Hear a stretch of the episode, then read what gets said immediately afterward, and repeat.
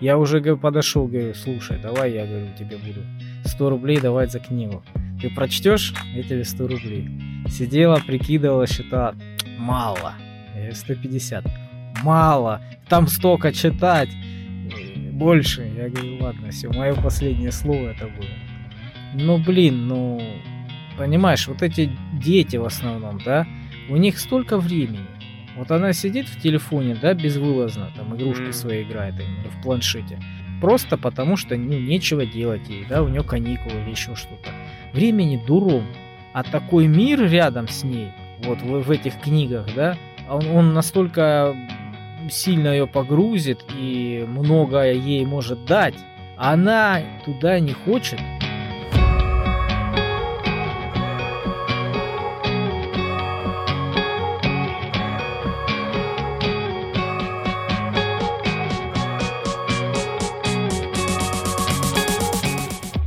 Доброго времени суток, друзья! Мы спустились с поверхности. Вы слушаете подкаст «Черный шум» и с вами ваши ведущие. Это Калай Золостов, я, собственно... И Сергей Мирин. Здравствуйте, ребята. Да, его не выгнать, он всегда там. О, ну, чё, смотри, какую штуку купил. Это что? Это 606, да? Ага. Рекламу делаешь бесплатную? Это книга на e-ink чернилах. Великолепная штука. Угу, угу. Очень удобно читать. Не пойму, это она работает сейчас? У нее какой принцип? А, у тебя там экран, не как обычный экран, где диодики, да? А он состоит... Пиксели. Да, а он состоит из шариков. Один шарик, ну, шарик покрашен напополам в белый и в черный. И помнишь, как вот это магнитные доски с карандашиками ну, ну, ну детские? Ну, ну, ну. Когда ты проводишь магнитом, у тебя э, в карандашике магнитик, и он одной стороной переворачивает просто все шарики на себя. Тут то же самое, электромагнитным импульсом у тебя получается, переворачиваются шарики в определенной, э, определенной стороной, и у тебя появляется текст. Прикол устройства в том, что при этом у тебя заряд тратится один раз на переворачивание шариков и все. То есть, если э, картинка есть, текст, например, да, она не потребляет энергию? Нет. Она в данный момент не работает. А, это, это типа заставки? О, то, ты даже вот страницу перевернул, mm-hmm. да, и все, и просто сидишь, читаешь, она в этот момент не работает. Она работает только когда переворачивает тебе страницу. Из-за этого у них зарядки хватает вот на маленьких моделях на 2 месяца, а на моделях постарше на полгода, на 6, на 7 месяцев зарядки хватает. Потому что у нее расход только в момент нажатия кнопки. И все. А учитывая, что экран не сенсорный, подсветки нету, у тебя, ну, батарея вообще не расходуется. Слушай, у меня сколько? 614 модель, старая. Угу. Тоже простенькая. А это 606. Но я вижу, что она, как тебе сказать, современнее, что ли, моей. Да, ну она, видишь, она облегченная, утонченная, это карманный вариант. Моя побольше, во-первых. Во-вторых, у нее а, вот эти пиксели, да, или вот эти вот, как ты сказал, шарики, они довольно квадратные, то есть их заметно. То есть э, нет таких плавных линий у меня, как здесь у тебя. Разрешение у тебя, значит, выше. Ниже. Да. У тебя лучше? Ну, это видишь, какая ситуация. Индекс 606, 614 это дюймы экрана. А, просто тупо больше моя, да? Да. Вот. Причем там не намного получается. Ну, удобно. Я вот записывал книгу с нее. Прям удобно. Не скрипит, смотри. Ну, все почему-то пытаются слышать какие-то скрипы. А у меня скрипит. У меня всегда скрипело. Да? Да. Я, когда читаю с ноутбука, когда озвучиваю книги, я через полчаса готов с ума сойти. Глаза слезятся, приходится выключать свет, минимально делать яркость, потому что ну просто глаза обалдевают от происходящего. Здесь свободно вообще. Глаза, ну блин, ну по сути дела, как с бумаги читаешь. Глаза вообще не устают. А если бы у него подсветка была, это был бы такой же эффект, как на мониторе, да? А, смотря как организовать. Я знаю, там на некоторых вариантах есть. Как организовать подсветку. Если она будет не светящийся экран, а освещать экран, да, то есть какая-нибудь сбоку щель, и у тебя получается она чуть приподнята на поверхности, и там светодиоды просто поверхность освещают. То есть не как э, в телефоне у тебя сами пиксели светятся, а именно подсветка, то ты, считай, в освещении просто читаешь книгу. Такое бывает? Не знаю.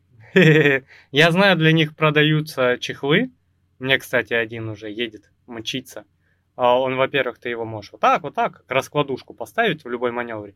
А еще у него этот с уголка, уголочек приподнимаешь, там лампочка светодиодная, чтобы ночью читать. Ничего себе. Ну, Надо будет ссылку у тебя взять, потому что моя до сих пор валяется без, э, этой, без чехла. Я, я так и не купил. не, я вот ее купил, посмотрел на нее, закачал на нее все свои книги, их там тысяч, тысяч, тысяч девять, десять, наверное, книг положил в нее и убрал. Думаю, вот пока чехол не приедет, она не выглядит э, надежной, и любое падение, мне кажется, ей будет больно. Да, будет царапаться, будет падать. Да, а повредить там какую-нибудь матрицу, расплюнуть. Я думаю, приедет чехол, я возьму и буду читать по-человечески защищенно. Но при этом мне надо было доозвучивать рассказ. Ой, интересный рассказ. А про кого? А, рассказ а, Замятина а, называется X. Я думаю, он в ближайшую неделю-две выйдет на Литресе уже, если я сподоблюсь его наконец-таки смонтировать. Вот, и выложить. X это не для взрослых. Не для взрослых и даже не про мутантов, то есть никаких людей X. Короче, события происходят... Рассказа, он небольшой рассказ. Происходят как раз вот эти первые э, постреволюционные времена. Какой там 918 16 как, Когда революция была, не В помню? семнадцатом году. 17 год. Вот. И как раз э, рассказ идет о попе э, диакон Индикоплев, который, ну, из-за того, что пришел коммунизм, он там а, публично отрекся от веры, типа я теперь верю э, в Карла Маркса. Переобулся, да? Да, да. Э, Он побрился, короче, все дела. И это произошло не столько из-за того, что он э, поменял свои взгляды или что-то еще, а то, что он э, рыбачить любил. И однажды сидел в кустах, рыбачил. А там в деревне была некая Марфа. Вот, и там еще интересная аналогия, что Индикоплев, скорее всего, принял не марксизм, а морфизм. Вот, и эта барышня решила голенько искупаться. А он в кустах с удочкой сидел, в труханах. И он увидел, и бежать ему э, не побежит, в трусах из кустов чувак выбегает. И, и этот, э, сидел, смотрел, короче, без палева, и все, у него забрало, упало. Вот, а Марфа была, как говорится... Слабенькая вера у него была, я тебе скажу. Да. А Марфа была... Первое искушение и все. О, как, и- как сказать, легкого поведения. Ну, то есть она особо не чуралась. Вот. То есть она была бы не против, да? Да, да, да. И Убегающего мужчины в, тру- в трусах. Она там в целом была не против вообще происходящего. И там разворачиваются вот эти события, э, каламбур вокруг прозодежды, когда, ну, книга начинается с того, что диакон сидит с каким-то из мелких чиновников, рыбачит. И тот ему что-то там тудым-сюдым, э, разговоры, и диакон видит, что у того штаны порвались, и говорит ему об этом. Типа, у тебя порвались штаны.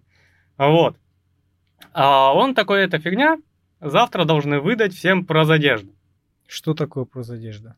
Понимаешь? Непонятно. Ну, то есть это надо открывать словарь и смотреть, что такое прозодежда. Я не буду говорить, что это такое, потому что рассказ строится на том, что этот монах идет, а там, а, как, э, пе- перепечка был, пацанчик, писал стихи, вот, и был то ли э, радистом, то ли еще чем-то, какой-то вот такой пацанчик. Вот, на радио сидел. И он ему говорил, ляпнул про прозодежду. Тот разнес на весь этот поселок прозодежда. Никто не знает, что такое прозодежда, но все на ушах ходят, что будут выдавать прозодежду, короче. И на этом фоне закручиваются события. Слушай, я, э, блин, так почитал, почитал и решил подать эту книгу интонацию, сделать такую прям коммунистической, подающей. Вот. Короче, Маяковского включил, да? Около того, да. То есть вот именно такая подача. Она, э, ну, рассказ с юмором. Поэтому это что-то э, между, вот, как ты сказал, и, наверное, Пучковым. Вот. Причем оно получилось, по сути дела, случайно, потому что когда я первый раз читал, у меня просто, ну знаешь, интонация сама появилась, Мгм. и я начал читать, и оно вроде пошло. Я потом переслушивал, ну, в целом нормально. Да, и, Ну, да. заценим, заценим. Вот, так что ждите скоро во всех литересах страны. Там, ну, кстати, можно кусочек послушать бесплатно. Да. Сколько там? Минуту, да? Да, там около минуты э, или полутора даже можно послушать. Вот. А этот кусок выбираешь ты? А, или с самого начала? Э, Это, скорее всего, самое начало. Просто первый этот. Первая минута, наверное, все, да? Да. Поэтому А я... сколько стоить она будет, тоже ты не знаешь, да? Слушай, рассказ эм, предыдущий, Дележ, был, по-моему, на 8 страниц. Не помню, во сколько он вышел. В 15 минут, по-моему, дикторство. Вот он продавал, продается за 59 рублей. Этот, скорее всего, будет, ну, чуть подороже, может, рублей 70. Так на- настолько больше и настолько меньше одновременно.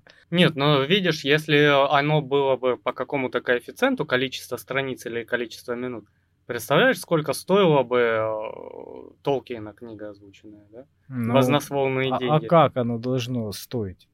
Но она будет стоить рублей 900. Труд-то твой тоже должен цениться. Толкина книгу ты сколько там месяцев будешь озвучивать? А эту ты озвучиваешь там в течение недели, когда есть свободное время. Что? Да, с временем, конечно, беда.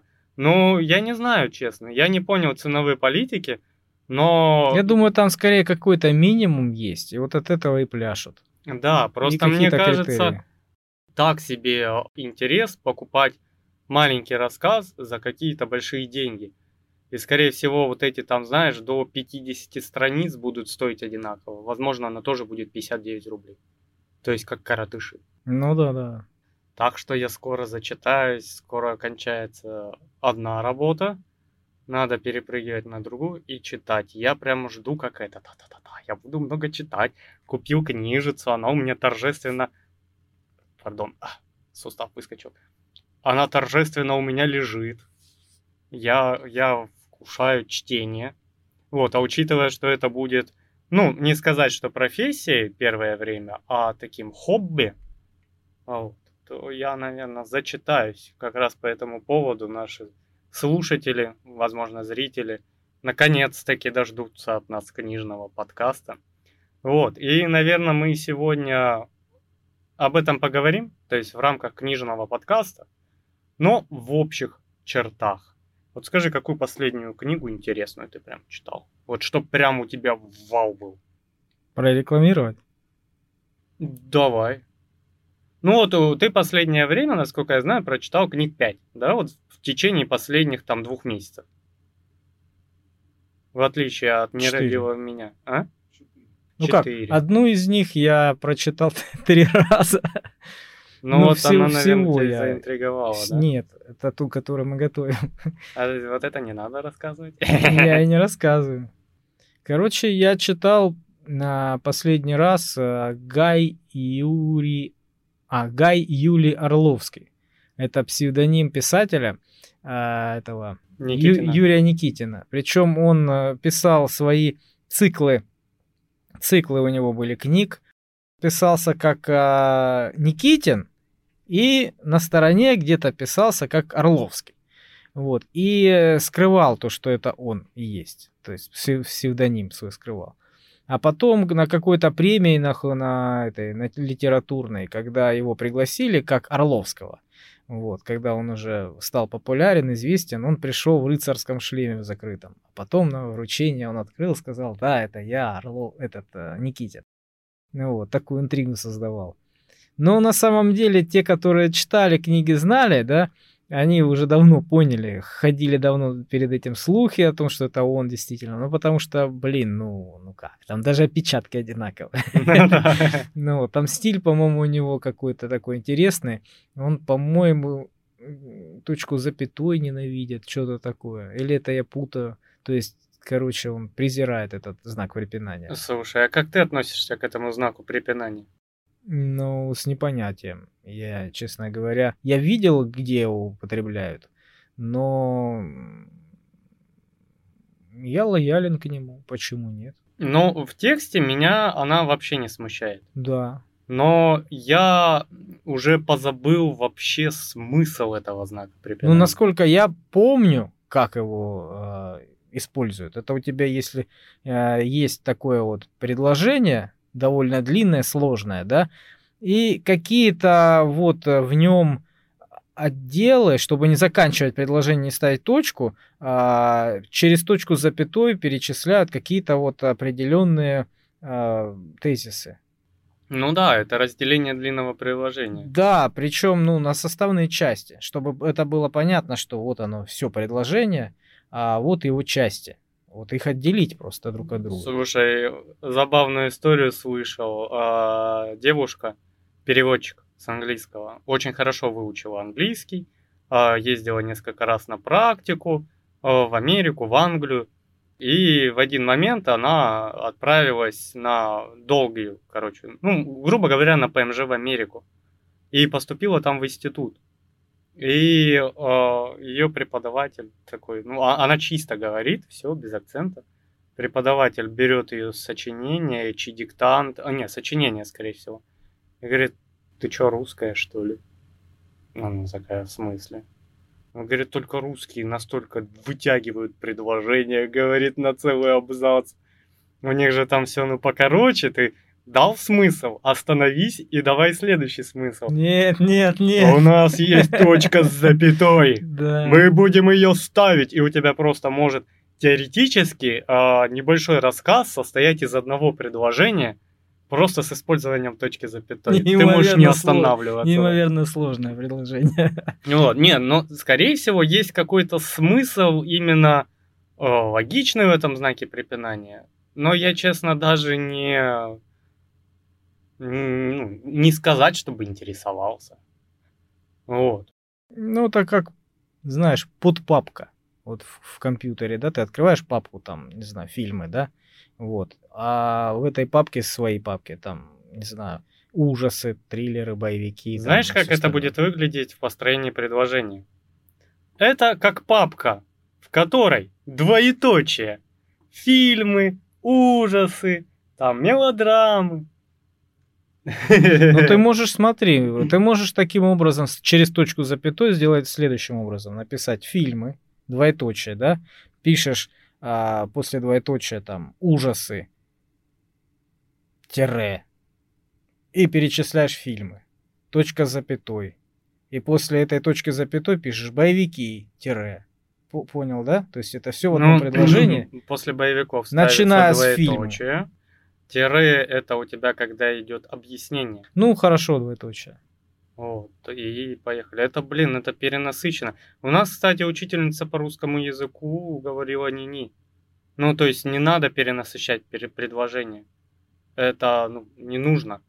Лучше создай краткое, но емкое, нежели ты будешь там разбрасываться знаками препинания.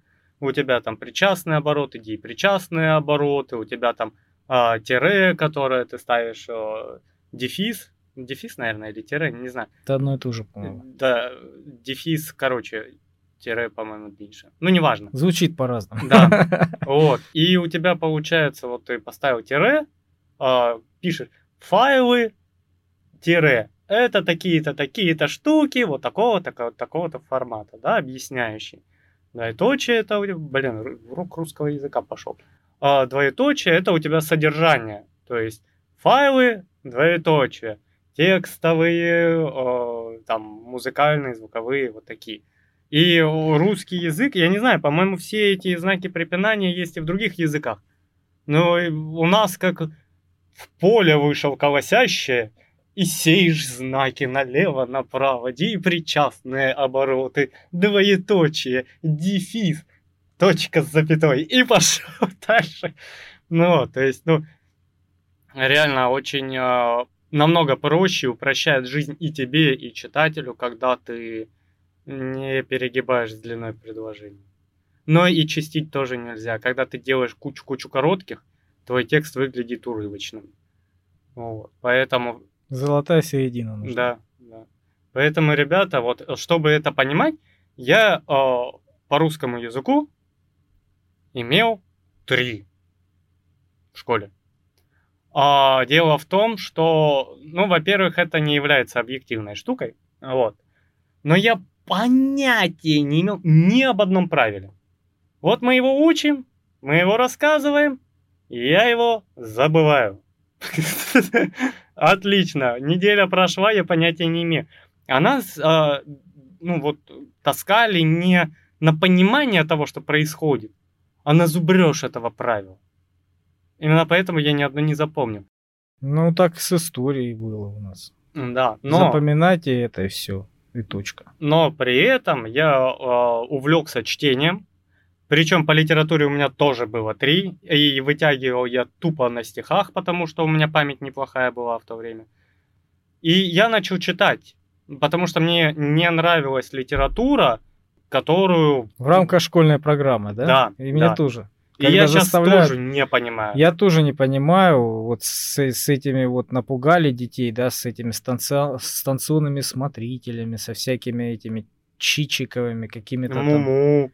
Ну, Муму, ладно еще, это, в общем-то, это сказка. Ни хрена себе сказка, он там собаку топить ехал, Ну, потому что ему бабка. Суровые сказки. Там вот, знаешь, там прям, вот э, если снимать кино, оно должно быть специально черно-белым и сниматься в Питере до пущей вот этой. Слушай, а знаешь, что мне напомнило? Фильм, помнишь, с э, Ди Каприо был, когда он там на остров э, психиатрический ездит? Остров проклятых называется. да. Еще мем такой, когда он сидит в лодке. Вот, вот что-то такое, Да, да? да, да. Вот, ну то есть там Муму это прям такое. Я, честно, не понимаю, зачем вот так э, грузить детей классикой. Ну, это, наверное, просто такое, знаешь, э, развитие наперед, что ли. Возможно. Но только это дает отвращение детям. Они не понимают этого. Ну, я тоже не понимаю. К литературе как таковой. Многие просто говорят э, известные личности, скажем так, да, что а, вот эти вот ну, школь, школьные годы, когда у тебя первые учителя, которые у тебя преподают, это очень важные люди для тебя в дальнейшем. И они тебя прививают как раз любовь к этому предмету. Понимаешь, если у тебя хороший учитель был, он красиво говорит, тебе хочется его слушать, это интересно. И на фоне этого интереса у тебя, ну, какие-то появляются знания, которые ты усложняешь, ну, с- на, нарастаешь, да, там эти факты у тебя появляются другие. Ну вот, поэтому и любовь к этому предмету, и знания, и развитие у тебя от этого. Там видишь, какая ситуация. А, Я не знаю, как сейчас. Программа могла запросто поменяться за столько лет. А, Раньше, вот до четвертого класса, до пятого, у тебя Руслан и Людмила, а, Василиса прекрасная, премудрая, там э, вот лягушка, как ее, принцесса лягушка, да, А, там, ну вот это, вся, вся, вот эта вот пушкинское братья, и оно же с ними, там, Крылов со своими баснями и прочее. А в пятом классе тебе так на стол, пух, блин, том мертвых душ, война и мир, му-му. Ну, войны и мира у нас не было, но У нас было. мертвые души были. Этот э, Бородино, когда я, по-моему, помню, после этого, после каникул сразу, только пришли расслабленные, мозги засохшие, да, уже еще ленивые все. Бабах, Бородино выучить там, грубо говоря, к следующей неделе. Там вот такой вот том этого Бородина. Я смотрю в шоке, думаю, это, это на, наверное, на протяжении всего учебного процесса я должен учить? Нет, к следующему уроку. А, ну, понимаешь, в чем еще прикол? Я, наверное, буду неправ, но это моя позиция. А, Во-первых, вот все эти Горький, там, Маяковский, Блок, э, ну, тот же Толстой, какой бы там ни был из толстых, но не тот, который ключик там писал, Золотой Буратино. Это тяжелая литература. Вот я в то время, Гоголь, Мертвые души. Я в свои там 12 лет понять, я, ну, толком даже не понял, что за мертвые души. Я тоже. Зачем они нужны? Я тоже понял про этих мертвых душ, когда начал работать на стройке уже в взрослом возрасте, да, ну относительно. И э, пошла речь о том, что кто-то мутит, крутит там на больших стройках и организовывает себе, записывает больше людей, чем они есть. Вот то, то что и есть мертвые души. Вот, да. вот так только я понял, когда мне, блин, стукнуло там за 20, понимаешь? Да. Ну, как, и... как, какие мертвые души детям? Ну, ё-моё. Собачье сердце, господи, собачье сердце если его так антуражненько по-современному снять, это прям триллер с элементами ужасов можно сделать. Ну, у тебя чувак просто делает мутанта у себя где-то на кухне. Это, это очень философский фильм. Вопросов нет. Крамольный, сатирический, там очень много всяких смыслов. Ну, у тебя, по сути дела, вот, чтобы нас сейчас молодые слушатели понимали, если они не понимают, у тебя чувак пересаживает человеку собачье сердце. И этот человек, э, или наоборот он сделал, напомни мне. По-моему, мозг или не, или сердце. Сердце, сердце. Произведение называется собачье сердце.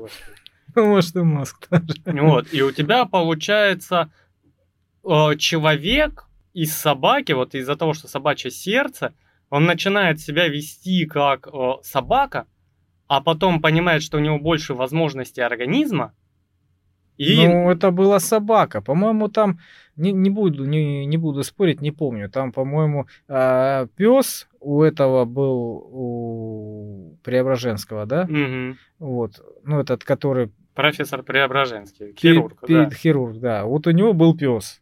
И вот он этому псу пересадил а, подожди, он сердце этого пса пересадил человеку. Это... Да. А кто это был человек этот? Это то ли какой-то бандит? бездомный, то ли какой-то бандит был. Я не помню. Он, по-моему, умер, да, или умирал, что-то такое. Да, я сталкивался с этим произведением 18 лет назад, чтобы ты понимал. Что у меня сейчас в голове. Не, я фильм смотрел. А фильм я смотрел еще раньше. Года на два.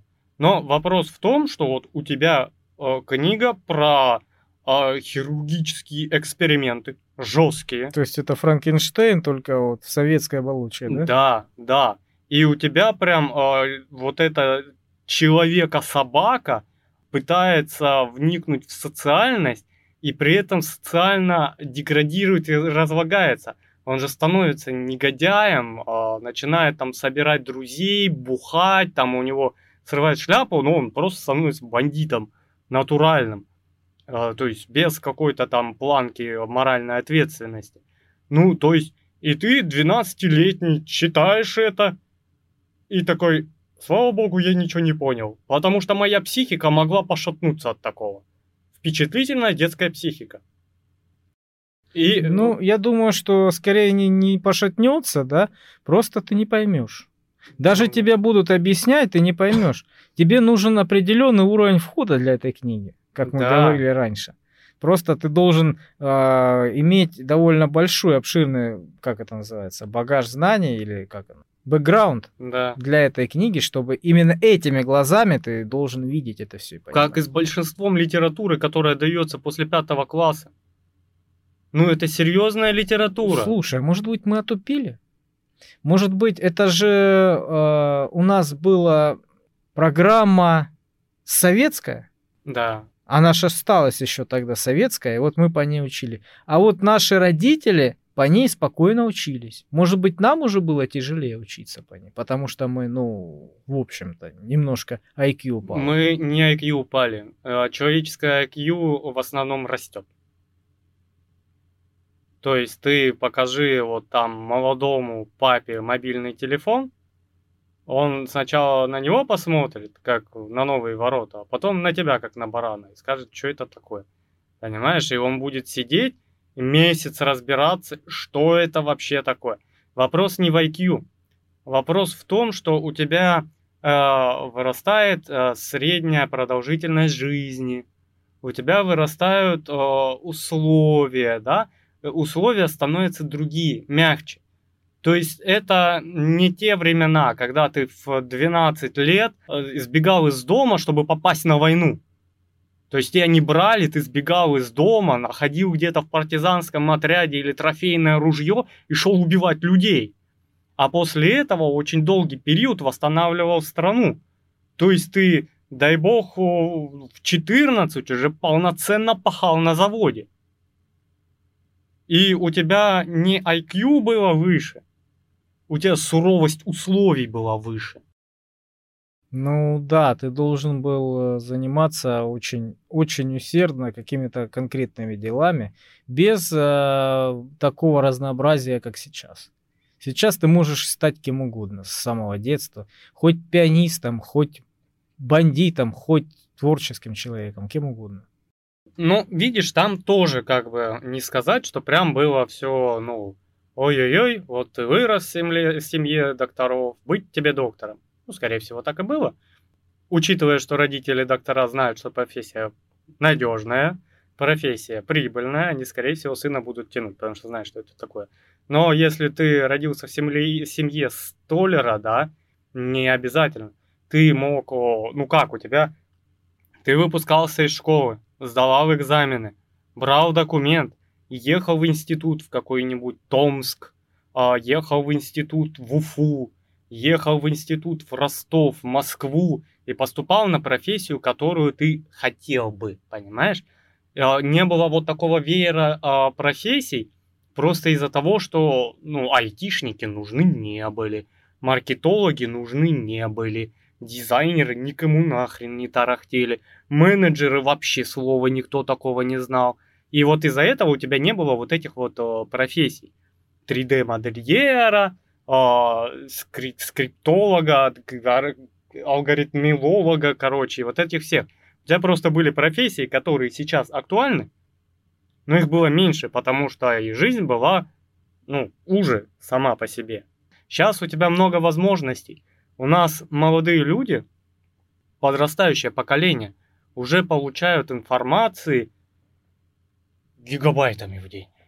Да, окей, не все остается в голове, а большинство из этого пустое, попкорн, да, но а, в мое время, ну, чтобы книжки читать, я с утра бежал в библиотеку через полгорода с талончиком, брал книжку и бежал обратно, чтобы за неделю или за две ее прочитать. Ну, и вовремя вернуть.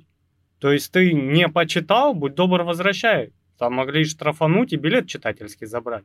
А сейчас, чтобы книжку прочитать, ты открываешь Литрес, такой, м-м, что бы выбрать? Не, не поднимаясь с кровати, понимаешь? А если ты еще и какой-нибудь хитромудрый и не считаешь нужным платить людям за их труд, ты просто пиратишь эту книжку и читаешь. Да? А раньше попробуй спиратить книжку. То есть никто не будет там а, брать книжку в библиотеке и просто сидеть ее переписывать. Потому что печатные станки это не принтеры, они в каждом доме не стояли. Ну и краска дорогая, бумага. Да, а чернилами одуреть можно столько писать. Ты ж не бакалавр Ну и спиратишь ты одну книгу, а, а дальше. И никто не поймет твой почерк, потому что ты будущий врач, да? Эра другая была. Но опять же, надо перестраивать, потому что вот что я хотел сказать, я бы, это, ну, такое субъективное мнение, например, вот с потолка возьмем, лучше бы в детскую программу включу Гарри Поттера. Ну, потому что детям это будет интересно. Да, у нас много всяких книг, ну и не только у нас, я вообще имею в виду. В мировой литературе очень много интересных книг. Да. Очень много разнообразных, таких наглядных, прикольных, да, и с каким-то посылом, то есть развивающих очень много. Но система образования, она, ну, такая довольно инертная. Да. И у тебя вместо того, чтобы там а, смотреть со стороны детей, да, плюс-минус современных, остановимся на этом Гарри Поттера, он у нас любимый, мы его не раз упоминали уже. А у тебя есть э, люди, которые со временем растут, и их проблемы постепенно увеличиваются. но при этом не становятся там э, супер-гипер там какими-то тяжелыми, с глубоким моральным выбором, где там боярыня мечется между графом и царем, и подковерные три. Нет, там проще. Там все более на поверхности и ближе к возрасту. И, соответственно, интереснее. Потому что когда я... В каком я классе был? Не помню. Классе в седьмом. Когда мне родители подарили вот первые четыре книги, тогда были написаны Гарри Поттера. Че, они такие старые, что ли? Да, давно. Какой там, 2005 год, по-моему. Вот. И, блин, я запой, я вылезти не мог из этих книг.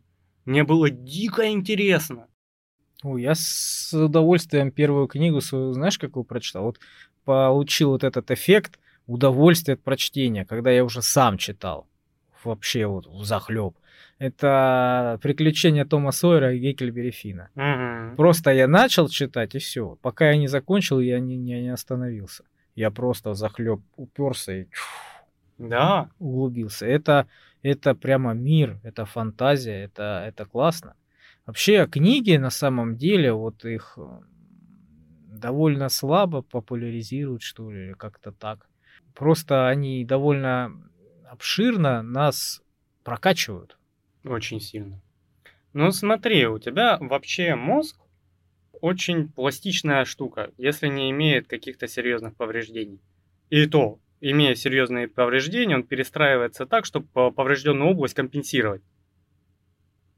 И обучение на самом деле, если у тебя нет такого «фу, не буду», есть хоть какая-то самодисциплина и саморазвитие, то твой мозг очень быстро тренируется. Почему я говорил про знаки препинания? Я понятия не имел ни об одном правиле русского языка. Ну как, имел, но такое относительно. Но диктанты у меня были, блин, на четверку, пятерку, потому что я просто знаю, как это пишется. Да, да, да, я то же самое. Когда у нас э, такой уже развернутый русский был, ну, в средних, в старших школах, да, я уже читал тоже. И я, когда не мог вспомнить, как правильно пишется слово, я просто его писал рукой на бумажке. И у меня рука сама показывала, куда мне вести, и какая там буква А или О, Е или там... Мышечная память. Да, вот, вот так вот я брал, писал. Преподша посмотрела, улыбалась такая, говорит, ты знаешь, я тоже так делаю иногда. Да, но видишь, у тебя мозг очень сильно тренируется, у тебя тренируется память, у тебя расширяется кругозор, у тебя пополняется словарный запас. Даже если ты не читаешь слух, у тебя улучшается речь, качество речи, да, фантазия очень сильно развивается. И плюс ты из этих книг подчерпываешь довольно много информации. Да, то есть э, не каждая книга готова тебе дать э, прям суперценную, обучающую, поучающую инфу.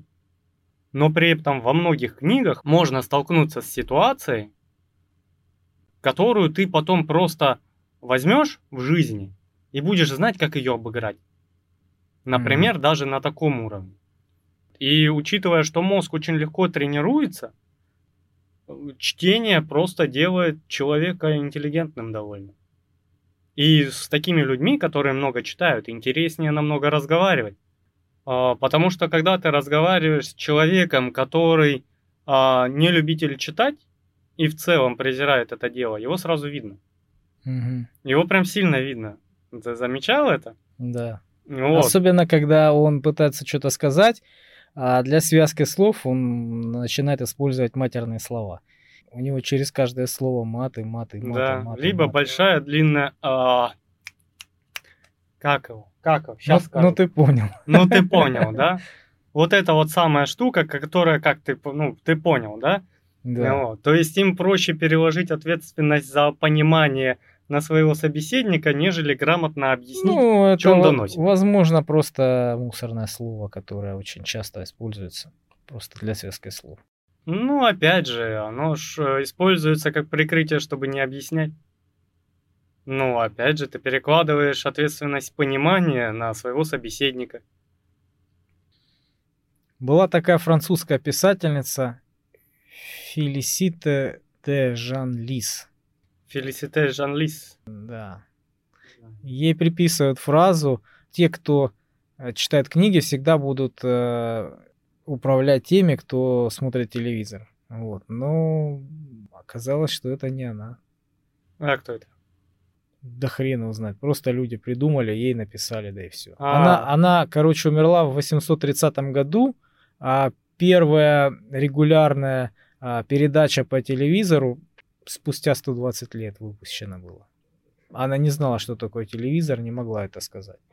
Но посыл хороший. Посыл хороший и понятный, потому что ты, когда читаешь, ты действительно, как ты говоришь, на голову выше немножко, ну, чем те, кто смотрит да. телевизор. Потому что там готовая информация, она очень простая, она очень логичная, она очень наглядная.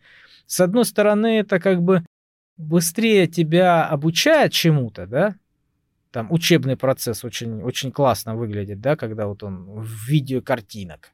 Но мозг начинает э, лени, ли, ленивиться, как, как сказать. Ну, э... видишь, там основная же штука в чем? Ты, ну, YouTube у нас сейчас с некоторой стороны э, довольно сильно образовательный. Но дело в том, что там, ну, по сути дела, потрудились за тебя. Человек, который обстоятельно подошел там, к созданию обучающего какого-то ролика, чтобы доносить информацию, перед этим, во-первых, скорее всего, обучился на какую-то специальность. Допустим, если там у тебя видео об астрономии, он же не просто с потолка это берет, он же откуда-то это берет. Он прочитал литературу под эту тему, а, учитывая, что много литературы нет на русском языке, он еще прочитал ее на другом языке или попросил перевести выписал информацию, сформировал ее в гладкое это, повествование, а, сделал видеоряд и дал тебе готовенькое. Тебе и жевать не надо. Просто, пожалуйста, положи это в животик. А ты не запомнишь. Ну, как правило, это такая информация, которую ты не пропустил через себя в полном объеме, как он, например, да? Ну, или хотя бы сравнительно. Ну, ты вряд ли запомнишь. Ты выделишь для себя от этого меньше. Ну, это как краткий пересказ. Вот ты взял книгу, о чем книга? Хрен его знает, да? Вот задали там нам внеклассное чтение, да, вот эту вот книжку надо прочитать, она небольшая. Тебе не кайф ее читать, но ты должен отвечать на уроки что-то. Ты взял в интернете краткое содержание, пролистал, посмотрел. Там... Христоматия, христоматия. Да, там э, Герасим взял, утопил собаку. Ну, как бы в двух-трех словах, да? А левша блоху подковал. Подковал блоху, да, в общем-то и все. Но это же другая история. Вот ты прочитал краткое изложение, вот там такое количество, да, там текста ты прочитал. Рассказал вот такое количество текста. А человек, который тебя услышал, он понял еще меньшее количество, понимаешь? А когда ты всю эту книгу прочитал, пропустил через себя, переживал, обдумывал, размышлял, представлял что-то, у тебя уже будет э, свое мнение у тебя уже будет мировоззрение какое-то, оно немножко затронет твою душу, твои какие-то там струны. Вот. И оставит отпечаток, понимаешь? Это будет тебе каким-то опытом. Вот. И переживание в этом ты можешь найти свое. Причем в разный э, промежуток времени разное переживание. Все зависит от твоего состояния, твоего возраста. Вот знаешь, как, э, по-моему, Евгений Гришковец рассказывал такое интересное, спектакли такие у него. Он рассказывал, говорит, вот я иду, говорит, вот слушаю, ну, ну как все, в общем-то, мы слушаем песни какие-то, да, ну, песни песни, ну, попса и попса, да, это все до поры до времени, пока у тебя не приходит определенное чувство, такое как любовь.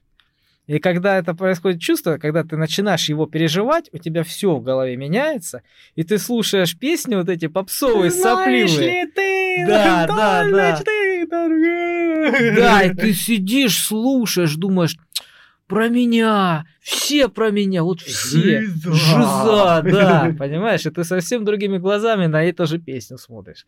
Так же и в книгах. Ну, смотри, э, я почему-то хотел сравнить с, э, с фильмами, а потом думаю, зачем сравнивать мягкое с теплым. А, у тебя есть костяк всего, да, основной стержень. Это какая-то история.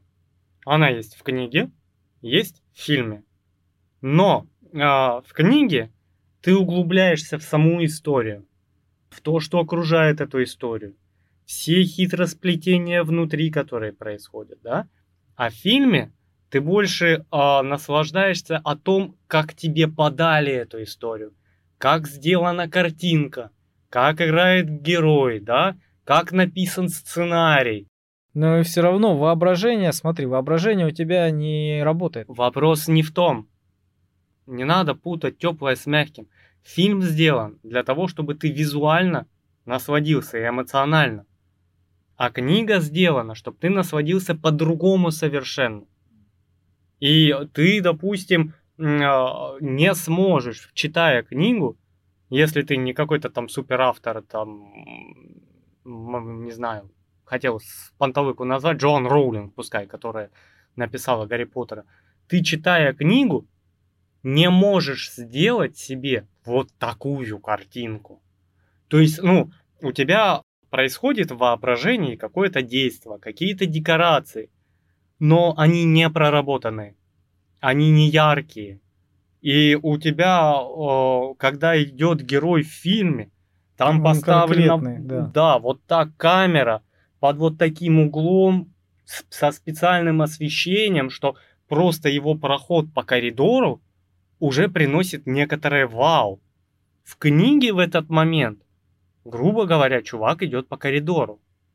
И у тебя уже, ты если остановишься и такой, а, так, идет по коридору. И просто картинку вот прям выстроил, придумал всю, как ты повернешь взгляд на его шаг и пропустил этого человека. Но это, скорее всего, называется уже э, режиссер. Потому что ты из э, текстового сделал визуально, причем не просто в своей голове, чтобы понять э, историю и ситуацию, а чтобы еще кому-то ее дать. Вот, поэтому не думаю, что стоит путать вот о, ну, фильмы я понял, с этим. Это разные вещи. Это разные вещи. Они о разном и для разного. Они очень схожи, да, понимаешь? У нас ну, как это бы... просто, да, это история там и там. Только да. это емко, а здесь, э, ну, такая. А вот, здесь визуальная и красивая. Там она красивая в смысловом плане, а здесь она красивая еще и визуально. Ты просто, когда читаешь книгу, ты вот особенно классные какие-то книги, которые тебе интересны, но ты заметил, что ты по много раз читаешь какие-нибудь интересные такие вот э, предложения красивые, какие-то шутки пере, перечитываешь, какие-то такие классные вот подачи, ты перечитываешь несколько раз, да. ты останавливаешься. И а, в каких-то таких моментах, кроме этого, ты еще начинаешь представлять и размышлять, точно так же останавливаясь. Вот. И она, кроме того, что сама по себе емкая картина, э, книга, я имею в виду, ну вот. Она еще более емкая становится, когда ты начинаешь об этом размышлять. А если с кем-то еще и обсуждаешь эту книгу, тем более. Ты свои какие-то а, эмоции испытываешь, человек свои, понимаешь, вы, дели, вы делитесь этим. А фильм, ну ты посмотрел, если ты не остановишь, ну вряд ли ты будешь его останавливать и размышлять о том, как он идет, ну, как ну, слушай, он начал стрелять тебя, и все остальное. А, во-первых, есть целостность картины. А, с чем я борюсь обычно со своей женой, потому что она эту целостность картины обычно нарушает регулярно. У тебя показана картина, она почему называется картина, а не куча картинок? Чтоб ты целиком объял ее, прочувствовал, а потом выключил такой... Фу, с кем бы поговорить об этом фильме Джокер? О, впечатление, надо пообсуждать, вот такое. А не когда ты стоп-фильм, ты тебя вот просто, ты, знаешь, вот а, жижа с приятностями, и ты вниз головой просто, и тебя выдергивают. Слушай, какая там конфета или мармеладка? Вкусная? Вкусная? Вот смотри, вон там зеленая плавает. Вот смотри, ты, да отпусти меня, пожалуйста, обратно. И я ненавижу смотреть так кино, потому что вот оно разрывистое, нецельное, и у тебя нет впечатления. Ну, видишь, я наоборот. Я точно так же, как ты говоришь, жена твоя смотрит. Я, я тоже так довольно часто смотрю. Я э, интересный фильм, я хочу его посмаковать. Я хочу насладиться какими-то конкретными, как в книге, конкретными моментами. Я хочу остановить, обдумать, обмозговать этот, этот момент, понимаешь, обсудить, например. Потому что, ну, я не хочу, чтобы он заканчивался. Я хочу эти моменты обсудить. Но а это, тебя... за... это надо остановить его. У тебя Потому что когда... целостность картины. Когда ты закончишь, ты уже забудешь про это. Почему? Да, скорее а всего. у тебя фильм не сериал, не месяц идет. Ну, Господи, полтора часа конце- жизни насыщенного как вот правило, такого. Ты не... как правило, в конце там очень такой э, посыл будет серьезный, какой-то драматический момент, да, а на фоне которого вот та мелочь, которую ты хотел обсудить, она забудется. Я вообще этого не понимаю. Это настолько не погружение. Ну вот, теб- тебя просто вырывают. Я, я реально порой хочу что-нибудь тяжелое кинуть. Ну потому что ты пытаешься насладиться. Тот же бойцовский клуб я пересматриваю каждый год. Чтобы просмаковать, чтобы насладиться. Ну и не ставлю вот так на паузу. О боже, о боже. О, Господи, ты видела, что он сделал? О, Боже. Ну нет, ну вот эта ситуация патовая. Это, это потрясающе. И у тебя фильм идет 6 часов, ты уже не хочешь его смотреть. Нет, но я когда останавливаю, у меня какая-то мысль, у меня какая-то история, какая-то версия, я что-то с чем-то хочу сравнить. Это не просто, о боже, и включил-выключил. Не, ну понятно, я тебе не буду сейчас полноценную сцену разыгрывать с диалогами, господи, Ну так не в театре. Я прекрасно сам знаю эти диалоги, как они бывают. Да, просто, ну, э, она сделана для погружения, как и книга. Но книга, в отличие от фильма, а, не заставляет тебя погрузиться целиком сразу. Ты можешь остановиться, продумать какую-то деталь, да представить себе, да, то есть тебе дали описание, ты сначала не понял, прочитал, потом чуть-чуть понял, а потом как понял, вот просто посидев, ага, вот эти ставни, там белый камень, кресты, там вокруг забор, там ров, в этом кольце там ходит охрана, в этой там лучники, и ты такой, сейчас.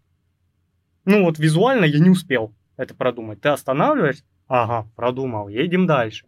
Либо еще раз прочитал, да, либо какой-то очень интересный монолог или очень интересное высказывание, которое так, о, еще раз, ага, о, еще раз. Вот это да, мощно сказано, запомнить бы, блин. Вот, понимаешь? И ты книгу можешь остановиться. И ты в книге по-любому останавливаешься. Очень мало людей могут вот так вот взять книгу, сесть и встать, когда она закончилась.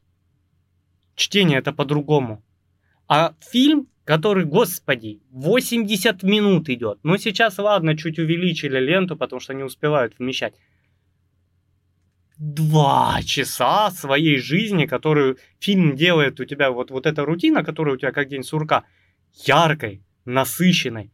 Погрузись в этот бульон, прочувствуй его. Начинается вот это. А, что там, деньги есть? Ты, ты либо макай это то глубже, либо держи дольше, да? Ну, как бы, Ну ты утрируешь. Не, ну серьезно.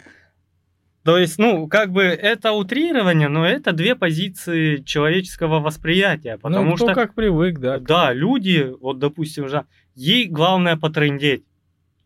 Это вот серьезно. Ей нужен трендеж, а не картина. Ей нужна искра, чтобы поймать тему и поговорить о ней. И я уже, я, чтобы посмотреть фильм с кайфом, я спускаюсь сюда, вот за спиной видите телевизор, с флешечкой у меня там фильм, я там с какой-нибудь вкусняшечкой, с шоколадками, втыкаю, сажусь удобно и погружаюсь. Я просто пропадаю из этого мира на полтора-два часа. Просто чтобы насладиться историей, чтобы насладиться яркой картинкой или тусклой картинкой, но хорошей картинкой. Прочувствовать это все, понимаешь? И после этого выйти и такой, фу, вот это да, вот это да. Сереж, пойдем подкаст запишем. А ты видел, помнишь тот момент? А вот это, вот это. И мы начинаем рассасывать, вот как у нас а, парочка а, киноподкастов. При этом, если, ну, со стороны наблюдать, а, это просто дергание. Ты остановил, обсудил, остановил, обсудил. И половину людей, ну, займет вот это, поговорить во время фильма. А другая половина в кинотеатре начнет шикать и, возможно, чем-нибудь кинет. А возможно, позовет охрану, потому что вы задолбали трещать. Сюда люди пришли погрузиться. И я серьезно, когда запускается какой-то фильм, я уже серьезно не запускаю, не смотрю и даже не пытаюсь. Потому что это где-то на десятой минуте фильм остановится на 40 минут. Я уже не в фильме. Ну, видишь, значит... Я уже забыл, что там в фильме. Значит, у вас разные цели. У тебя посмотреть фильм, погрузиться в него, а у нее время провождения с тобой. Да. Наверное, вот в этом у нее приоритет. Да. Поговорить, я... обсудить, ну, общение да, в первую очередь. Блин, зачем тогда нам фильм запускать при этом? Ну, настолько она жаждет общения, что пытается найти повод, чтобы еще поговорить. Может, да, поэтому... просто я эстет. Это, знаешь, вот эти идиоты, которые, когда ты заходишь в галерею, и он стоит вот так перед картиной. Перед квадратом Малевича, да? Возможно, Малевича. Тоже погружающая картина. И вот так минут 10 поворачивает голову в эту сторону, в эту, почесал затылок и стоит. Вот я из вот этих, которые картина впечатлится каждым мазком, вот что чувствовал, какие чувства он хотел передать, какую эмоцию, да. А что там не пишут наоборот? Какая эмоция? Какая эмоция Что он наоборот? хотел сказать? да? Я был зол. Жена сварила, пересолила суп. Да, Блин. и там череп с костями на- Да, нарисован, да, да?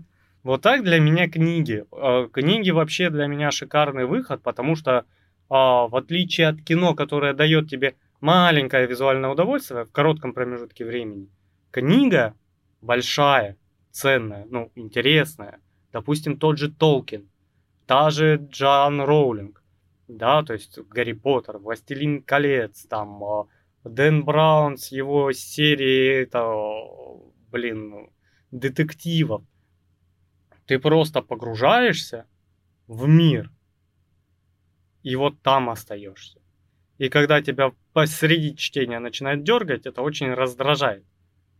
И ты вот в этом идеально построенном мире, что зависит от, наверное, навыков автора, как он это подаст, ты такой вот как этот, ходишь вот как по галерее, они вот тут вот все происходит, а ты такой просто ходишь за ними везде и смотришь, что они делают. Смотришь на эти замки, мимо которых они бегут. Смотришь на эти кровавые поединки. Смотришь на эту слезную драму. Просто рядом стоишь и такой... О, смотри, какой поцелуй, да, под, Омелой. А потом такой прервался и такой... О, вот это да, вот это да. И дальше.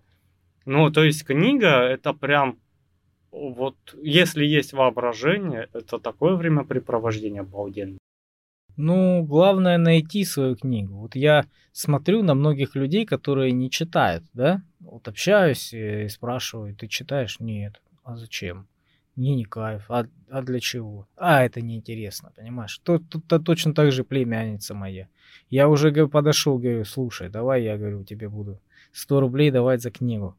Ты прочтешь, я тебе 100 рублей. Сидела, прикидывала, считала, мало. Я говорю, 150.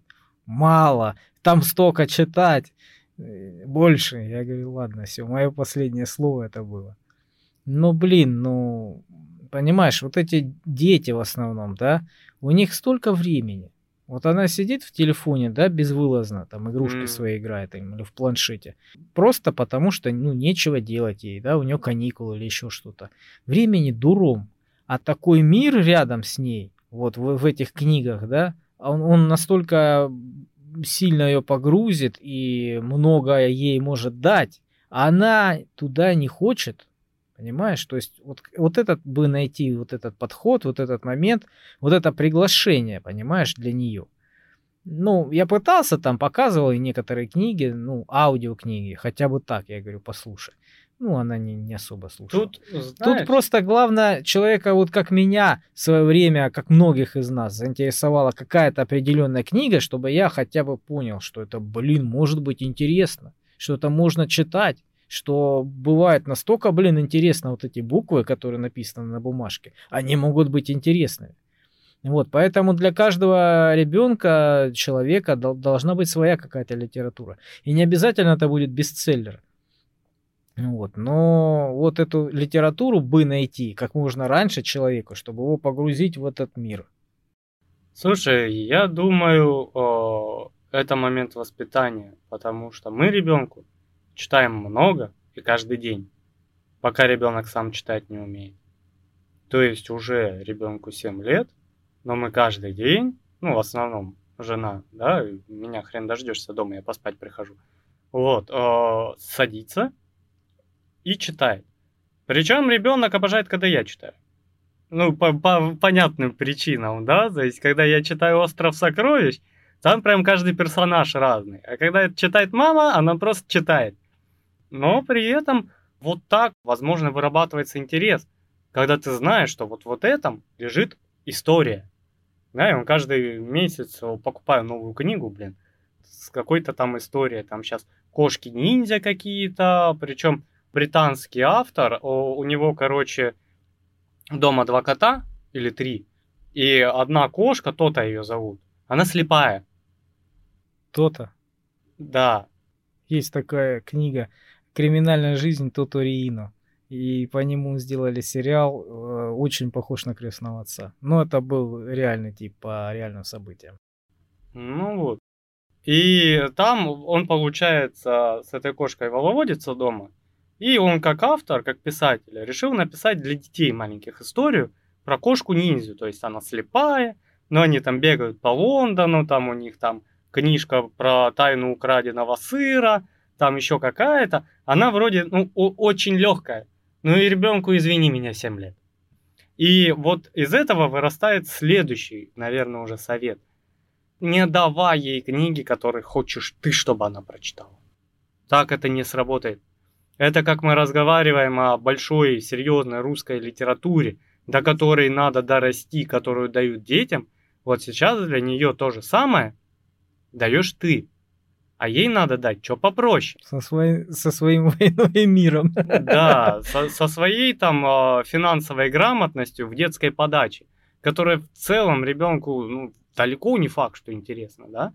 А если ей дать, допустим, почитать Гарри Поттера, опять мы к нему вернулись, но это потому что самое большое впечатление из чтений в детстве.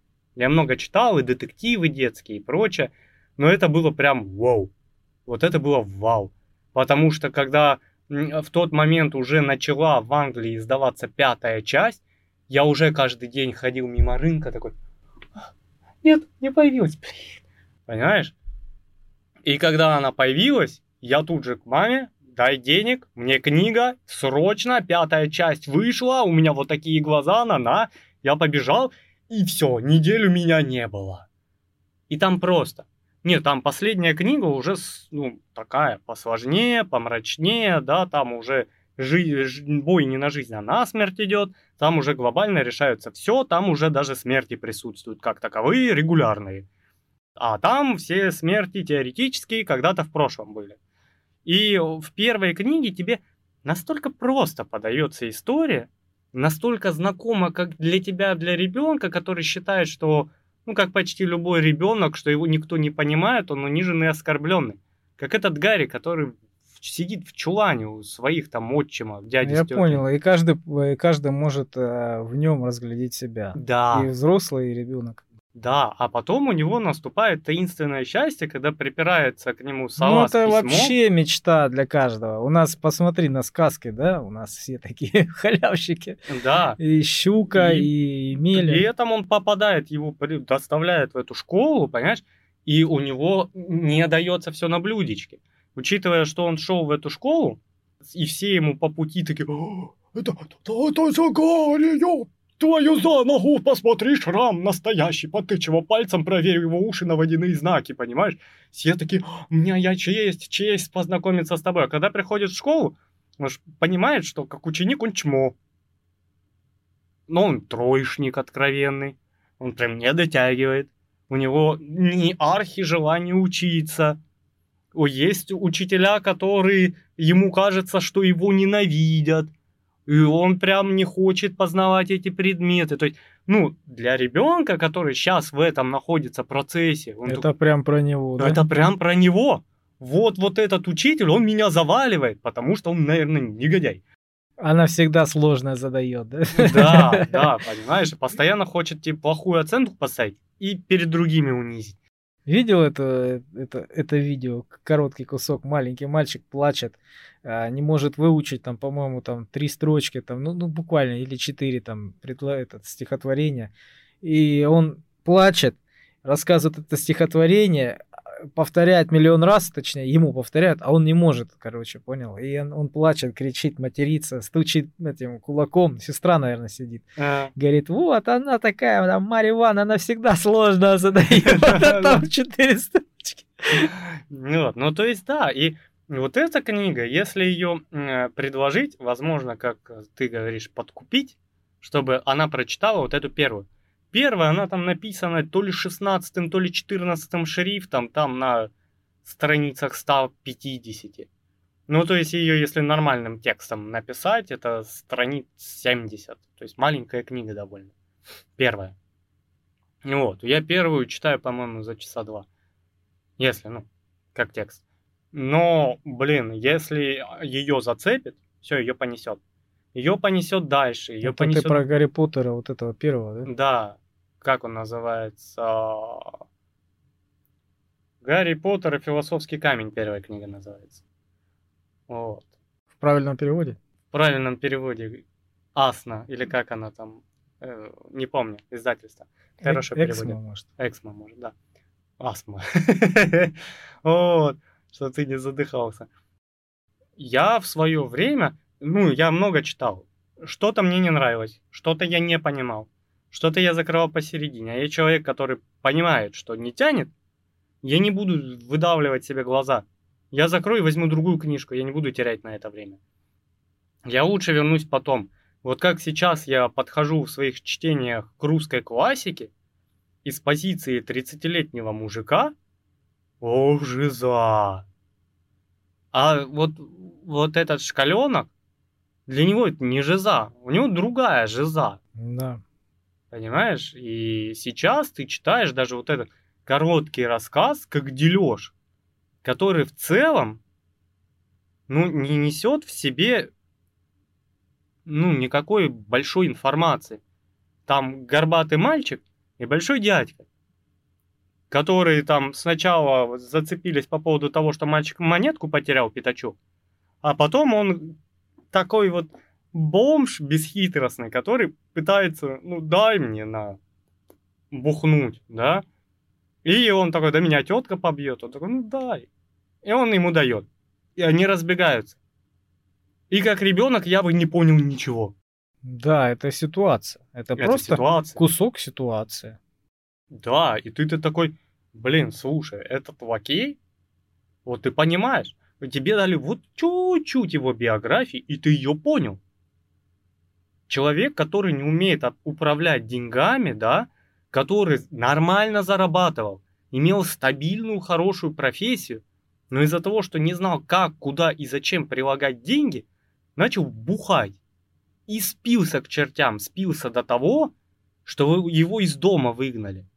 Да, и не, не зазорно ему у мальчика маленького деньги шкелять. Да, Хотя я помню, я, я читал эту книжку, сл- слушал. Вот. И э, он говорил еще типа, что я буду, как и все, э, как все остальное рванье, что ли, работать идти. Да, Ну, так, в, до- в же доме был. рабочих, э, по-моему, называется. Да, я, я, же, я же не рванье какое-то там, зачем это мне надо, я не хочу. Зато, то есть это ему западло, да? А у ребенка забирать деньги, ну там, стрелять, это ему нормально. Да, и ты сразу вспоминаешь вот этих, Халявщиков всяких да, вспоминаешь. который такой, дай десятку, дай десятку, Да, подходит да, тебе да. на улице, и ты, блин, не Выходные знаешь, в как его отпихнуть от себя. Или в наглую папа отходит и просит, дай на бухло. Типа честно, да? Да, за честность, дай мне за честность. И в то же время у тебя открывается история мальчика, у которого жизнь, ой, непростая. И он живет в очень суровых условиях. И вынужден попрошайничать не для того, чтобы там поддерживать свою жизнь, а потому что его тетка тоже бухает. И потому что она заставляет его приносить ей деньги. Ну, он поэтому и дал ему, потому что ему- он ему сказал этому мальчику, говорит, тебя же все равно побьют. Принесешь ты деньги. вздует, так вздует.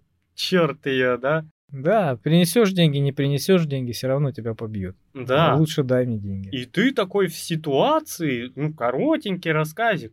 И ты такой, Ты видишь жизнь, которая глубоко. внутри в твоей судьбы происходит, внутри окружающих, ты все это видишь, вот это. Да. Это а вот ребенок, такое вот. ребенок бы не понял. А ребенок, ну, что поймет ребенок? Не Нет, каждый. даже если, ему, даже если ему рассказать это, вот этот рассказ, взрослый человек расскажет ребенку, он ее может представить, эту ситуацию, да, потому что ты ее рассказал, но он ее не поймет, он ее не прочувствует. Да. Потому что он не встречался с такими людьми, не с такими мальчиками, которым так тяжело в жизни, не с такими алкашами, которые ленятся работать. Да, но видишь, а, для него это будет, ну, пустотелая история, очень прямолинейная и неинтересная. Ну, ну, как про политику, например, Да. где дети вообще не интересуются ей. Вот, но вопрос в том, что ты читаешь, и ты такой, «О, как сейчас новый рассказ, который надо слушать в правильной озвучке Злостова, да, выходит. Он комичный, сатиричный, на время, да, и он так начинается там завуалировано, то, что по улице а, идут э, попы, но машут не кадилами, а вениками. Потому что каждый э, человек должен носить пользу для государства, для остальных и в общество. И они идут табуном с вениками, поднимают пыль, все бегут, кашляют, и ты уже над ситуацией, вот когда там, ну просто заставляли, потому что коммунизм считал э, церковь как таковую, да, ну, Вредным элементом. вредным элементом. Да, я слышал. Вот, но учитывая, что отказывались постепенно, да, в некотором промежутке времени, они просто выгоняли, и ты сидишь рыбу давишь, ты такой, как бы, вот эта ситуация, да, и он так описывает, и машут они не кадилами, а вениками, которые там этот, а, поднимают пыль, все чихают, кашляют, бегут дальше по улице Розы Люксембург. Вот, и это такая, о, и вот каждая ситуация там прям, ну вот, интереснейшая. Слушай, я помню а, какое-то произведение наше, какое-то школ, в школьной программе, по-моему. И я не помню, как она называется, но я, когда взрослым уже стал, я просто оно как-то попалось мне, краткое описание, или что-то я заинтересовался. Начал читать, я начал смеяться. Но я, блин, не нашел времени прочитать его. Смысл в том, что там приехал какой-то какой-то мужик, ну, куда-то там просто в гости, да, и все подумали, что он большой чиновник. Ты, наверное, читал. Он большой чиновник, а он понял, что они не, не видели этого. Не ревизор случайно? Не знаю, может быть. Это, по-моему, что-то попахивает ревизором. Наверное, Когда да. они перепугались, о, ревизор, к нам едет И ревизор. он начал э, пользоваться этим, начал понты колотить, на всех орать туда-сюда, там, угрожать им всем. Да. И пользоваться всеми благами. А кто ревизора у нас написал? Гоголь? Нет? Это будет стыдно слушать. Я тоже не знаю. Я не помню. Ну и сейчас я болею, у меня мозги не на месте, я и не вспомню. Но это классный рассказ. Да, и я, причем я читал его, когда в детстве был, это школьная программа, я терпеть не мог. Мне было непонятно, неинтересно. И я, я, я, видишь, я, я даже не помню про что. А когда я начал смотреть уже во взрослом возрасте, да, про что это, вот этот юмор я уже оценил, сарказм этот, тогда мне захотелось прочитать. Блин, Да. времени не нашел. Ну вот я сейчас подойду, наверное, в упор к русской классике. Дай, дай бог мне дадут книги. Потому что вот сейчас я уже дошел до того, чтобы и восхититься, и удивиться, и поржать, и огорчиться в этом произведении, да? А В каком? да в любом классическом, да? Чтобы его понять. Те же рассказы. Понимаешь, этот дележ э, печатался только в самарской газете и больше нигде не публиковался никогда. То есть Горький еще там на заре своей популярности, ну не на заре, а на восходе популярности. Из раннего, да? Да, в газету, там же в газету печатали. Я, кстати, в Нальчинскую газету тоже стихи давал. И Пару раз у меня в Нальчинской газете, по-моему, Нальчинский вестник, я приносил свои стихи, и они пару раз напечатали в колонке мои стихи. Твои? Да. Про что? Я писал про войну. Одно стихотворение было, а второе что-то, блин, я не помню. Там такая тема была, вот, вот плавающая, про э, человека, который заплутал сам в себе, грубо говоря. Ничего себе. Ты дашь почитать? Я не найду сейчас. Они где-то лежат в тетради, которую не знаю где, потому что своих тетрадей я не видел уже век. Ну, блин, мне было нечего делать, я стихи писал, картины писал, и ерундой занимался. Я тоже одно время писал стихи, но, блин, на таких, на таких минималках, что просто караул. И у меня даже валяется где-то там в гараже тетрадка, исписанная, по-моему, в институте я учился. Знаешь, у меня тетрадка была на все предметы. Ага. И вот, и где-то я выбрал свободное место и там писал. И признаться честно, изначально вот эти вот стихи, которые я придумывал, да, ну такие вот простенькие, они шли с, на, вначале матерные. Я что-то на парте, на, ну, сидел на паре, делать было нечего, да, я слушал, было неинтересно. Я, время ж много, пара это ж сколько у нас? 2 по 40. Ну да. Вот, сижу, ж, делать нечего, и смотрю, какой-то матерный стишок написан, оскорбительный. На... Кто-то на... написал да, на да, если ты не голубой, дорисуй вагон другой, да? Нет, я бегу по России, босы ноги мочу, вот, вот это вот, вот. И я посмеялся и отправил смс своему другу, тогда мы общались. Вот. А он мне ответил, тоже в стихотворной форме, и тоже оскорбительно в мой адрес. Как это меня зацепило. Я же думал, что он придумал это на ходу. А оказывается, это был ответ э- этому стихотворению, был ответ готовый, он его знал. Он просто его написал, мне скопировал и скинул. А я думал, это он придумал. Это меня дико зацепило. Самолюбие просто растоптало. И я боту! безостановочно. Да, да, да, да. Я безостановочно. Ах так, иди сюда. И я начал написывать ему маты, перематы. Там такие трехэтажные. Закончилась пара, потом еще пара, потом я хрен знает откуда поехал домой, я далеко да, довольно учился. И вот все это время, пока ехал, шел, там, я не знаю сколько часов, я его безостановочно один за одним только придумаю, отправлю. Иду как этот дурачок с такой улыбкой, знаешь, придумал рифму какому-нибудь слову, давай сюда иди. Ну, в общем, он потом в конце уже молчал, отмалчивался, такой обиделся, говорит, что ты все про одно, про одно.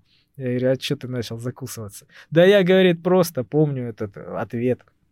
Ну, то есть было такое интересно. Да. Но я понял, что я пишу не шляпу, потому что я писал стихи не с какой-то целью изначально. Я писал стихи не с какой-то целью, а ну вот так вот. Ну, мне было скучно, реально скучно. Я приехал в новый город, у меня еще нету знакомых, у меня телевизор с вот этой антенной, который еле-еле с трудом ловил один канал, и то не, не в определенные моменты суток, понимаешь? И мне было скучно, и я написал вот в общую тетрадку стихов, там, ну, и черканье, и просто передумал писать, позачеркивал, и что-то нарисовал. Я ее сжег нахер. Ну, для меня это ценности не представляло. Я понял, что это чего-то стоит, когда пришел на пару, у нас девчонки были, две сестры э, в группе, получается, Анжела и Луиза. И я им дал почитать, как дал, выпросили они у меня, дал бы, я ж стеснялся. И они плакали, сидели. И я такой, так, погоди. Тоже с матюками, что Нет, там не с матюками, а общий, общая история стиха идет о том, а, что солдат уходит в армию на войну, остается женщина. И вот идет раскручивание в стихотворной форме для красоты, а не для э, смысла, да, то есть там такой абзац, 5, 5 по-моему, абзацев, э, четверостишей, пардон. И в, в конце я просто делаю такую добивочку о том, что о, он погибает, и он не вернется, и он умер, не зная, что его жена беременна. Вот, и там кончается, по-моему, и э, что-то, что-то, что-то, жена никогда не увидит, и дочь не увидит отца. И все, там бабы рыдали. Почему я баб бабами называю? Блин, девушки. Не обижайтесь, пожалуйста, у меня просто это, знаешь, такое, есть баба, есть мужик, они. Вот. То есть э, это не в укор, это просто моя, так сказать, некрасноречивость. И я пошел с этим стихом его опубликовать, было дело. И ты его отправил, да, туда? Да, в редакцию его напечатали, и потом еще один стишок. Весь Нальчик плакал. Вот такими слезами, да? Знаешь, в то время уже был интернет. Я не знаю, кто там плакал, потому что газеты ну, использовали для того, чтобы рыбу заворачивать. ну, так что я не уверен. Вот, но... А что, есть эти а, фанфики, да, вот я слышал. Я ж также написал и тебе скидывал эти стихотворения. Тоже девчонка так это мне сказала. А я фанфики, я, я, говорит, не спала всю ночь. Говорю, что, что случилось? Фанфики читала. Что? Фанфики. Говорю, что это такое? Ну, типа вот э, ты пишешь какое-то стихотворение, как сам издатель называется. Мгм. Ну, ты просто никто. Просто так вот. Человек со стороны, не литератор, никто. Взял, придумал какое-то сочинение там, какой-нибудь там в стихотворной форме или в прозе, неважно. И выкинул на этот ресурс. Это как общий такой ресурс, насколько я знаю, да? Мгм. Вот. Ну, это типа форума. Типа форума, да. И ты вот туда выкидываешь, вот все выкидывают туда, вот, непрофессионалы. И люди читают, оцениваются, пользуются мнениями, там оцениваются это все остальное. И как бы находят э, единомышленников, то есть общаются. Ну Вот, и как бы можно туда это все запускать. Я пробовал писать книгу. Она у меня есть. Глав, наверное, 5 написано. В одно время у меня кончился и энтузиазм, и время, ну и возможность, наверное. Потому что и у меня вообще эта книга возникла на странном, ну, при странных обстоятельствах. Я в то время просыпался и записывал сны. Ну, знаешь, этот прикол, пока не забыл записать. А потом просто вечером читаешь и такой, что это вообще было? Вот, и мне приснился сон, который, ну, у меня а, один или два раза в жизни так было. Сон, на следующую ночь мне приснилось продолжение сна, и потом еще продолжение. Но это было, знаешь, вот Многосерийка Э, такая. Да, многосерийка, но, как знаешь, три пилотных выпуска мы выпустили, а дальше другие сны запускаем, короче. Не зашел сериал. И я, блин, такая идея сочная, такая идея. И я ж сел, опять в тот же период, когда стихи писал, времени ж дофига у студентов. А видишь, у тебя мозг начинает э, творчески мыслить, и э, вот он тебе и рождает всякие такие сны интересные. Да. И я ж такой писать, писать, писать. Потом раз такой главу убрал, переписал полностью. И когда я подходил уже к пятой главе, когда должно раскручиваться, причем я уже сидел не просто, ну, поэтапно э, строя историю, а уже я начал продумывать, как это должно закончиться, какой должен быть финал, какие загадки, какие там интриги должны быть, чтобы было интересно.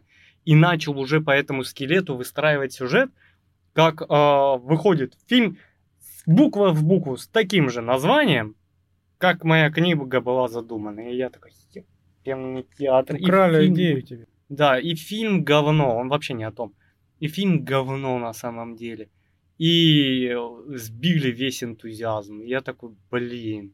А я это А раз видишь- Ваня выкручивал, выдумал, чтобы оно было такое, знаешь, и емкое, и ни на что не похожее. Понимаешь, и тут фильм выходит. А что за фильм? Да, пошел. Петля времени с Брюсом Уиллисом. И Ну. это про это у тебя сон? Не-не-не, э, фильм о другом. Нет, а ты книгу писал по сну, Да. то есть тебе... По прис- мотивам сна, сказать мотивам точнее. Да ты Менделеев прям. Ну, не знаю. Ну, как бы, понимаешь, у тебя мозг иногда во сне выдает очень странные сны, да, и ты, ну, все это знают. Да, нестандартное решение очень. Да, нестандартные решения. Там же логика другая. Да, и логика событий другая. И если ты это выстроишь в логику нашего мира, грубо говоря, и правильно подашь, это ж свежатина, это необычно, да? И как бы, ну, а почему не основывать на этом? Не, удив- не удивлюсь, что наркоманов некоторых заставляют торчать и это самое, смотреть сны, и потом сразу писать. есть. Слушай, у меня друг есть, вот он рассказывал мне сны иногда, я тебе говорю, ну настолько, вот как ты говоришь, интересно, ну настолько, блин, необычно, это просто, ну, какой-то фильм офигительно интересно. Ну, правда, это кусочек, это, это сон всего лишь, да, это небольшой. Эти события, они, ну, разные совершенно. Но сам сюжет этого сна бывает довольно длинного сна. Да. Очень интересен. И я вот все, все, все ему говорю, блин, да экранизировать твои сны надо, ё-моё. Да, я помню, какой-то сон был. Ну, я его не записал, а сны забываются быстро, но я помню некоторый костяк, э, что я попал вот вдали, ну не вдали, а вот прям рядом с мегаполисом, то есть вот так ты на дерево залазишь, видно эти здания высокие и прочее. Но тут типа частный сектор, пригород. И там был дом заколоченный, в котором были дети, которых там заперли много лет назад. И они в этом доме самовыживали, короче. То есть они такие полудикари, полунепонятные, вот знаешь, на своем языке говорят. И я, короче, в этот дом попал зачем-то, вот я кусками помню. И там такие замуты с этими детьми. Одни пытались меня съесть, другие вытащить, спасти от той части, которая пыталась съесть. Потом это переключилось в то, что а, вообще приехали военные и начали расстреливать этот дом. Я пытался их вытащить, короче. А потом моя любимая часть сна, где я очень высоко прыгаю. Вот я обожаю. У меня мозг любит, знаешь, как люди летают во сне. Вот я прыгаю над проводами, вот и прыгну. И долго-долго, как в японских фильмах, летишь. Это ощущение, что ты полет-то наблюдаешь от первого лица.